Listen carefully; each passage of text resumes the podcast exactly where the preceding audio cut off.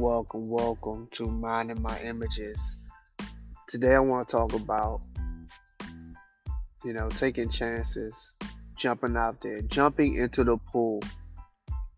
A lot of times, uh, I know where I find myself just walking around the edge, you know, being nervous. Like I want to do something, but I really don't want to do it. Like I want to dive in the deep end, knowing that I know how to swim.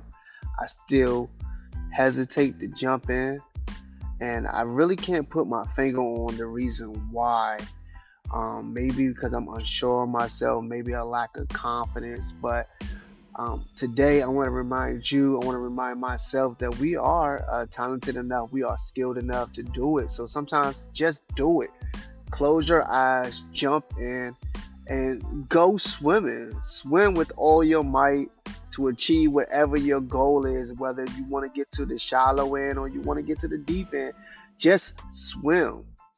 So today I leave you with this simple thought and this quick and this quick message is to just dive in.